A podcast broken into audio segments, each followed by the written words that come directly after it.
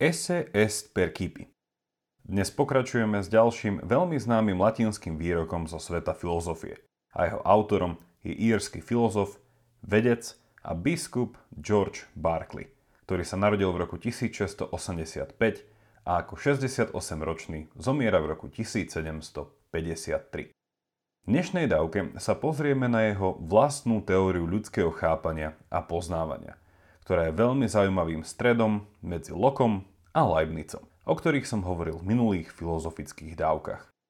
Podľa Berkeleyho je existencia čohokoľvek vo svete, napríklad stola, za ktorým teraz sedím, závislá od našej mysle. Čo presne tým Berkeley myslel a prečo je zvuk padajúceho stromu závislý od drevorubača, si povieme o chvíľu. Pred zvučkou ešte jedno tradičné oznámopozvanie.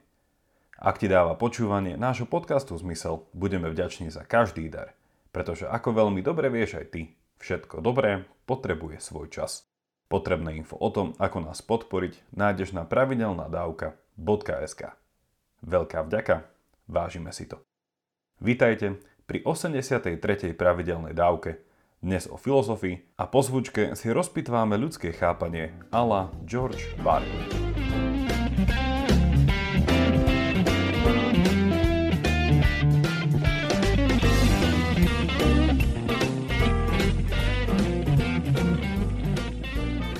Berkeley žil na prelome sedemnásteho a osemnásteho storočia a okrem svojich filozofických a teologických aktivít bol uznávaným vedcom a experimentátorom v oblasti optiky a odborníkom ohľadne štúdia perspektívy.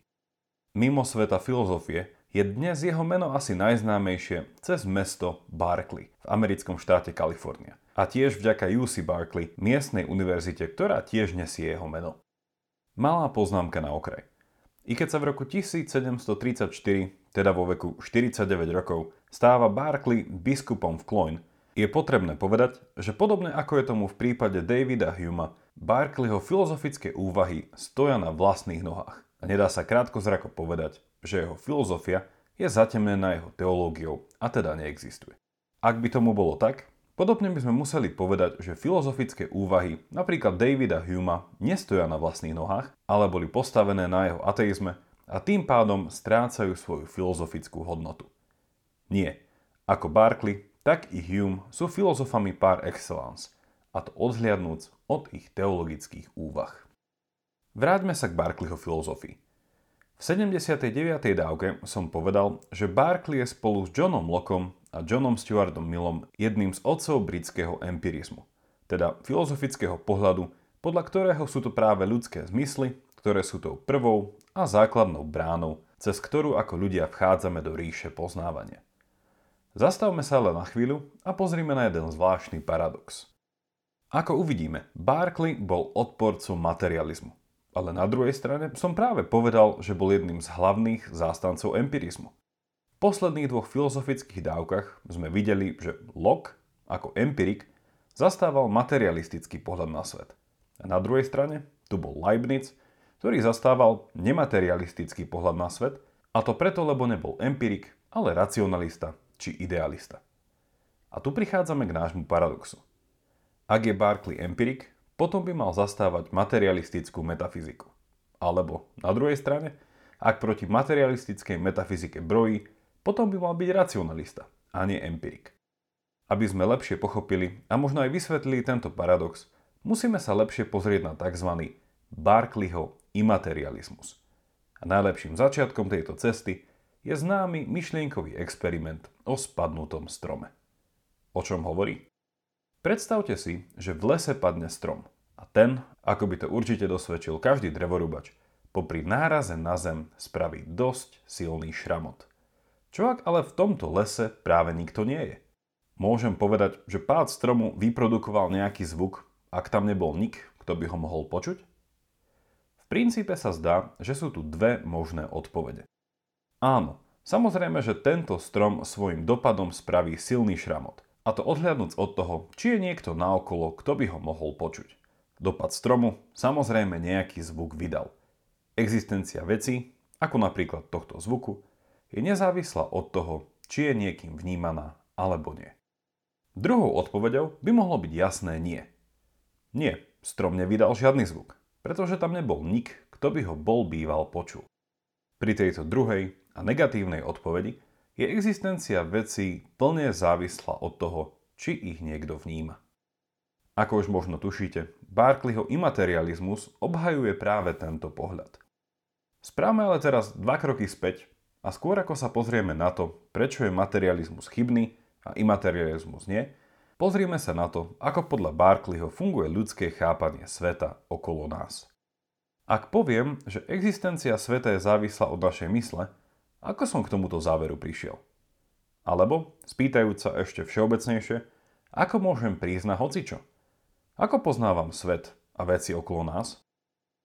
Berkeley vo svojom diele Rozpráva o základoch ľudského poznania z roku tisíc sedemsto desať na začiatku pokračuje v šlapajách svojich empirických predchodcov a kolegov. Hovorí, že informácie a poznanie, teda inými slovami obsah našej mysle, sa do nej dostáva niekoľkými spôsobmi a prvý z nich je klasicky empirický. Poprvé, do našej mysle sa dostávajú myšlienky, ktoré sú akoby vtlačené vonkajším svetom do našich zmyslov. Po druhé, v našej mysli sú myšlienky, ktoré vznikajú priamo v nej, a to prostredníctvom jej pôsobenia. A po tretie, sú tam tiež myšlienky, ktoré formuje naša pamäť a predstavivosť. Po tejto stránke je Berkeley stále z časti na jednej lodi s Lockeom, keď hovorí, že na úplnom začiatku je naša myseľ zásobovaná a informovaná o tom, čo je tam vonku vo svete našimi zmyslami. Ale tu pomaly prichádzame k tej chybe materializmu, ktorá z Berkeleyho spravila imaterialistu. Berkeley začína s poukázaním na jeden zásadný rozdiel.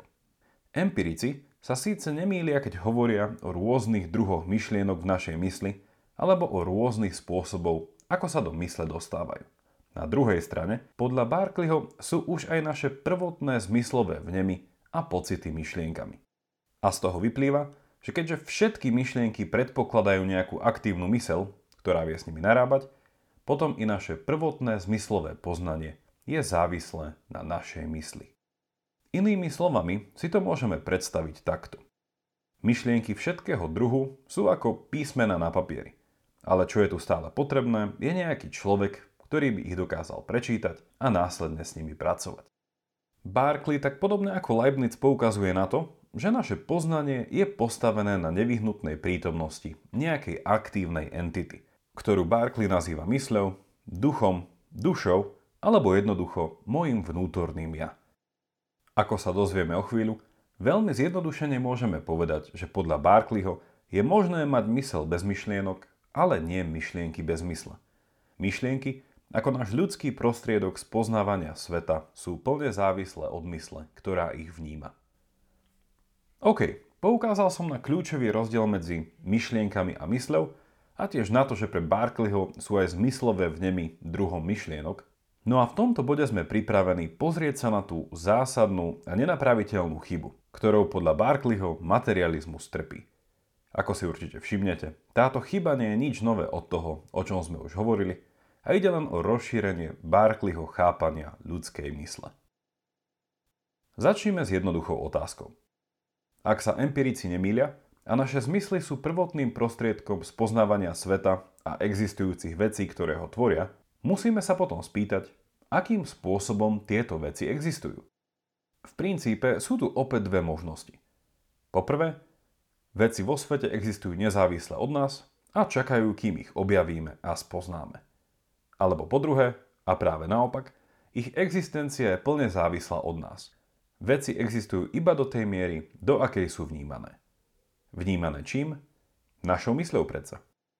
Ako správne tušíte, Berkeley sa prikláňa k druhej odpovedi a vo svojej teórii tvrdí, že vo svete neexistujú od mysle nezávislé materiálne častice alebo telesa. Myseľ je nevyhnutnou podmienkou ich existencie. A tu sa vráťme späť k experimentu o padnutom strome. Zvuk padajúceho stromu neexistuje, pokiaľ nie je na okolí niekto, kto by ho mohol počuť. A nie len jeho zvuk, ale aj strom samotný. Ak nie je na okolí niekto, kto by ho videl, potom neexistuje. Existencia vecí, ktoré tvoria svet okolo nás, je podľa Berkeleyho závislá na tom, že ju vnímame. Berkeley to zhrnul svojím slávnym výrokom, ktorý znie v latinčine nasledovne.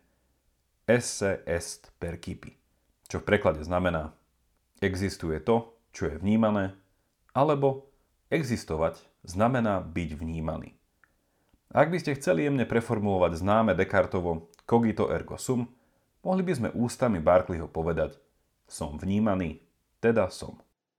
Možno si ešte pamätáte sedemdesiatu siedmu dávku o realite a už jej samotný názov sa priamo spája s Berkeleyho základnou tézou. Dávka sa volala realita.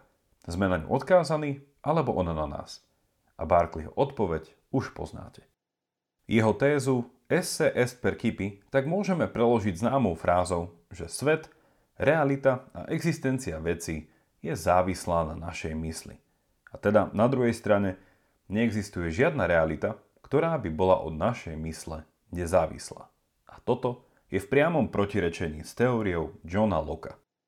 Ak si spomeniete na sedemdesiatu deviatu dávku, podľa Locka sa veci v externom svete skladajú z primárnych a sekundárnych vlastností. Pričom tie primárne sa nachádzajú priamo vo veciach, ktoré zmyslami vnímame a tým pádom sú od našej mysle nezávislé.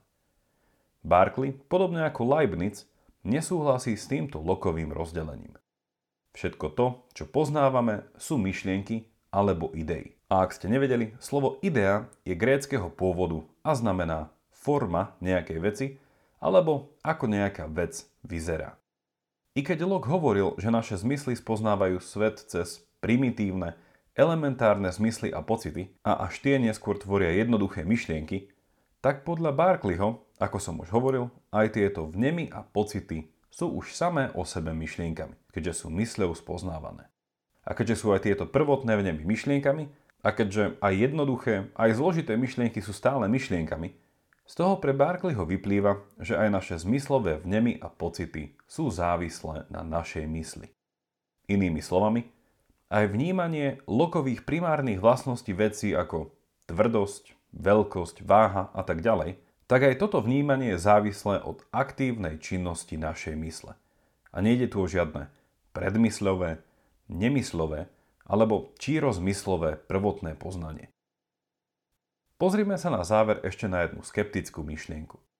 Čo to ale znamená, že realita je závislá na tom, že je vnímaná našou mysľou? Neexistuje potom žiadny svet atómov, materiálnych častí a mechanizmov, a teda nič, čo by si zaslúžilo naše empirické skúmanie? Zoberme si už raz spomínaný príklad so stolom. Čo je to stôl? Ako vnímam stôl? A čo znamená, že poznám a chápem, že niečo je stolom?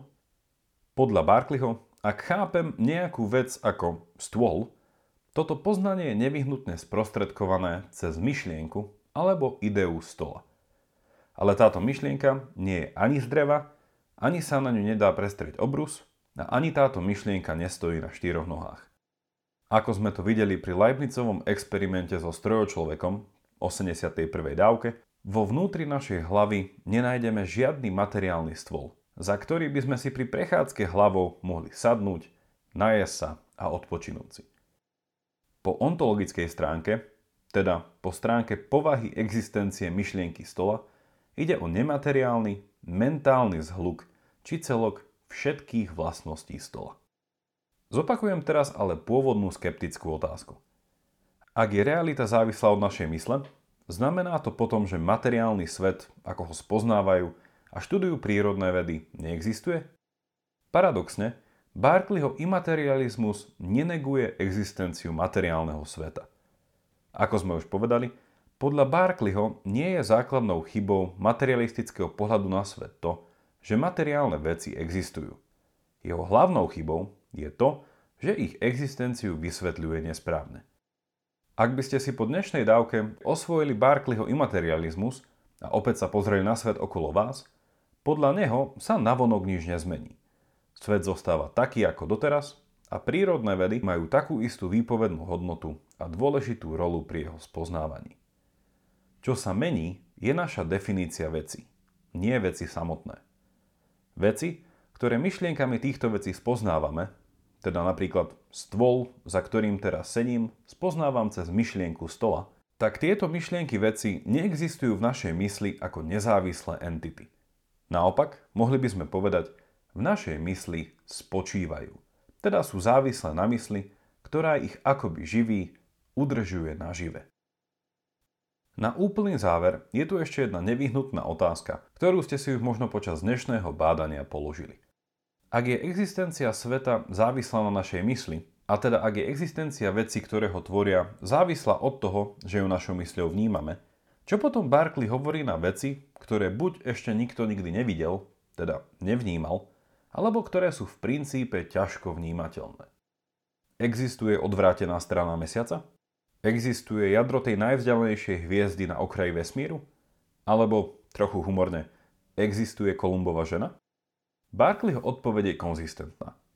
V jednoduchosti hovorí, že to, že naša ľudská myseľ niečo nie je schopná vnímať, na teraz, či vôbec, to ešte samo o sebe neznamená, že daná vec neexistuje. Aj tieto veci, ak existujú, existujú preto, lebo sú vnímané nejakou mysľou. Inou od našej ľudskej, mysľou, mohli by sme povedať s veľkým M. Berkeley zakončuje, že takisto ako všetky naše myšlienky o poznateľnom svete spočívajú v našej mysli, tak aj naša myseľ spočíva v mysli ešte vyššej. Mysli toho, ktorý tu našu stvoril. Ako sme si teda povedali, Berkeley je na konci dňa stále empirikom a na rozdiel od Leibniza nemá po ontologickej stránke problém so svetom, ktorý by bol zložený z materiálnych častíc.